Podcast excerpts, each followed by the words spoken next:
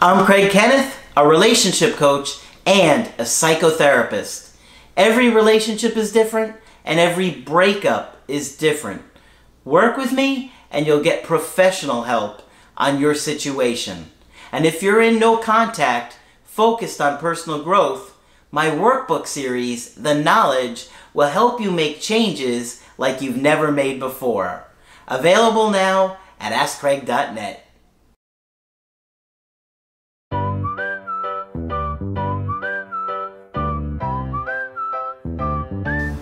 Hi there, I'm Coach Craig Kenneth, I'm Coach Margaret. and today we're going to be talking about asking for what you want. You know, Margaret, a lot of people really struggle with asking for what they want. Yes, they do. If you grow up in a home where your parents ignored you, they dismissed you, they made you feel like what you need wasn't important, or maybe you were being selfish or greedy for asking for things, you're not going to feel comfortable telling your partner what you need or what you want. Right. And I think when you do that, the whole dynamic gets thrown off, and the person doesn't really invest in you anymore because they're just kind of getting everything, but because they're not giving, they don't really stay committed to the relationship. I think that's absolutely true. That's what opens the two-way street. Exactly. Yeah. So you want to make sure all you givers out there that you ask for things too. Because, you know, I- think everybody has this unconscious belief that if I continue to give, they'll be happy and they'll love And me. And they'll love me. But what actually happens is that you're the one that cares about them more because you're investing more. Meanwhile, they just kind of take you for granted and take advantage of that. Right. It, they don't respect it so much. It's, It's- not. It sounds simple, but it's really not. No.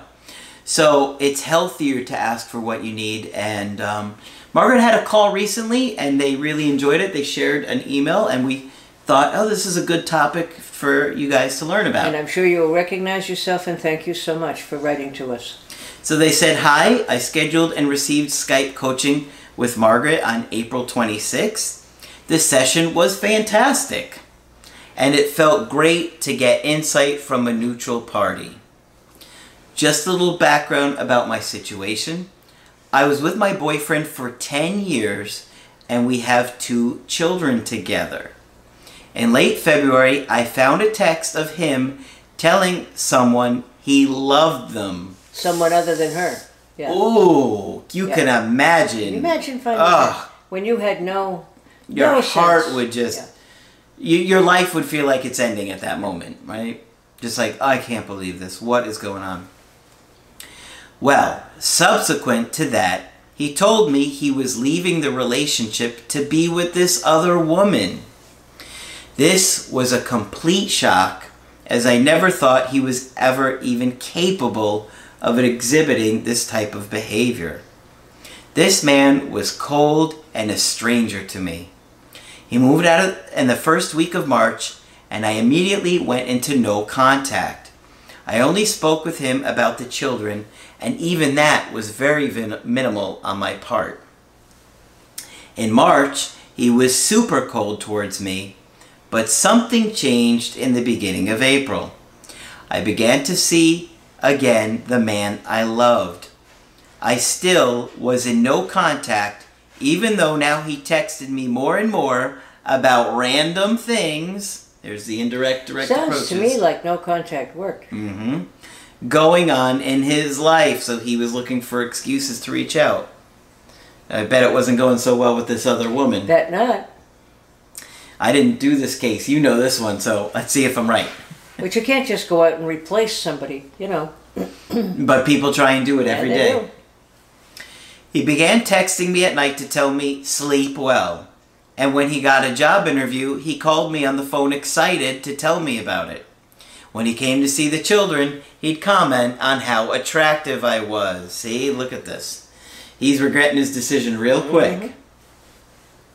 Well, I told Margaret that our son really wanted to go to, let's say, another state. I don't want to say which state.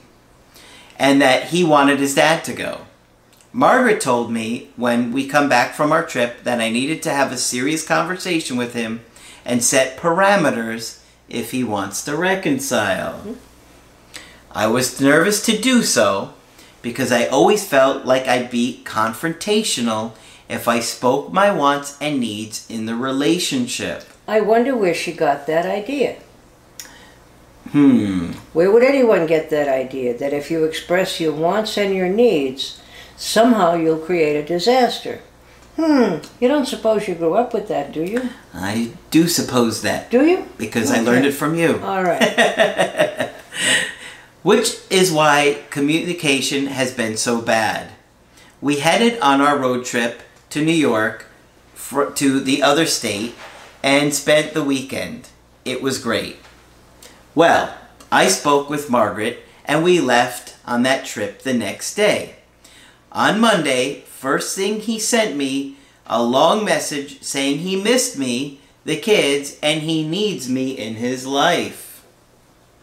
He told me later, after we spoke in person, that he was full of shame and regret. He didn't realize what he had had, and he'll never take us for granted again. I did exactly what Margaret suggested, and I set parameters, and I have been talking constantly about the emotions I've gone through and currently am feeling. He cried so much and was so sorry that he put us through all the pain. How appropriate. Yeah, exactly. I sit here writing this and I cannot believe he is here. When he made his decision to leave, he was so cold and confident that he just knew the grass was greener on the other side. That wasn't the case. As he said, he knew from the time he walked out the door he had made a mistake, but pride had gotten to him. Last but not least, while he was gone, I renewed my relationship with God in addition to understanding the things I needed to work on because it wasn't all him. He has said before that I don't like to talk, so this was a symptom of a festering problem. I'm happy. We are on a path of being much stronger than before. Thanks for all you do. Well, how very nice. and thank you so much for writing. Let me just clarify a couple of things. My feeling was one of her options that she was well aware of is that she could have done nothing Mm-hmm. because he was coming by much more often and being much more involved and so forth and so on.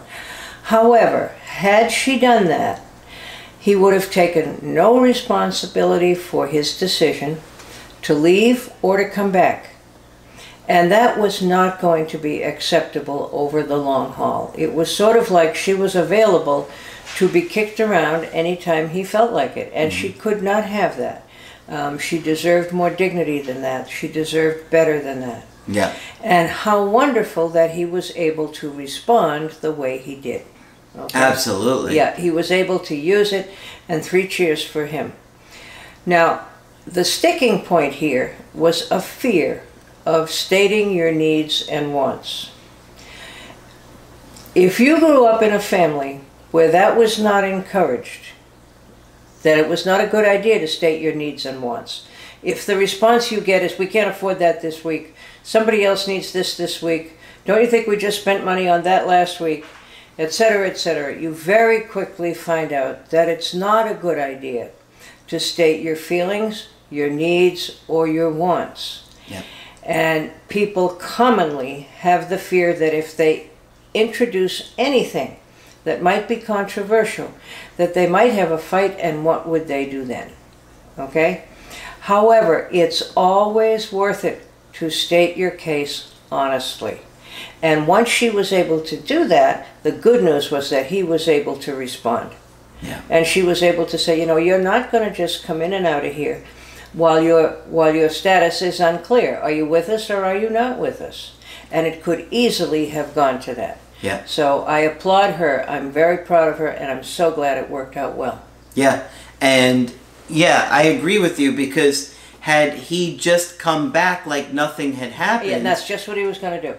Yep. she, he wouldn't have felt guilty. Right. He wouldn't have felt like a consequence for what he had done wrong and what he put everything through, Every- everybody through, and um, then he's liable to do it again. Right. But now he said, I knew when I walked out the door, and he said, I'm never going to take you for granted again. So now he's made a grown up decision instead of drifting and not owning. That's Right. right. Yeah. I agree that when you just let your partner skate by with everything It's and they don't give to you, Yeah. it's not going to make them stay. A lot of people think it's going to make them stay because I make their life easier and I don't ask them for anything. But the truth is, they don't invest in you then. And then it's easy for them to kind of like, eh, Yeah. you know, just kind of get out of the relationship. But you know, in the last analysis, we all want a grown up. And you know, you'll hear, well, I do all this for this person, and you know, this person has had these problems in the past, may have all these pressures in the present. Why does that mean you can't be honest? Okay? And grown ups are able to make decisions. This person needs that other relationship for this reason, that reason. If that's okay with you, fine, go with that. But if it's not, you need to be honest and say you need to make a decision. I agree. Yeah. And I'm glad that she really held him to that. And hopefully, she will continue to make him invest in this relationship and not take him back so easily that he needs to realize Right. I've got to stay committed to this situation and repair this if I'm going to make it work. Because if not, she's not going to take me back either. And therapy would not be a bad idea Yeah. at this point. Uh, yeah, because there's probably a lot of hurt There's probably anger. some other stuff there too. But I'm so happy for you and so happy to hear. So thank you for sharing that. Yeah. Um, and hopefully this will help you guys really think about what you're getting your partner to do to invest in you. Because you really do want them to invest in you. Yes, you do. Because if they just are there Right. day in and day out and they Yeah. do what they want, not committed to the relationship, then they don't value it. Yeah, and it's your decision. This is your relationship, 50%. Remember? You just don't come and go. Absolutely. Great email. Thank you for sharing that. And of course, when you want to get our help personally, just go to my website, askcraig.net. Sign up for the coaching option that works best for you. I do email coaching and I do Skype. Margaret is also available for Skype coaching. Yes, feel free to sign up with me. I can get you in pretty quickly this week. Just click on Margaret on the top of the website to do that. Uh, remember to subscribe to the channel, and I do have a lot of podcasts available. Um, so just download them. They're on iTunes and all the different uh, podcast hosts that are out there. But that's it for this video. I'm Coach Craig Kenneth, I'm Coach Margaret. and we will talk with you soon.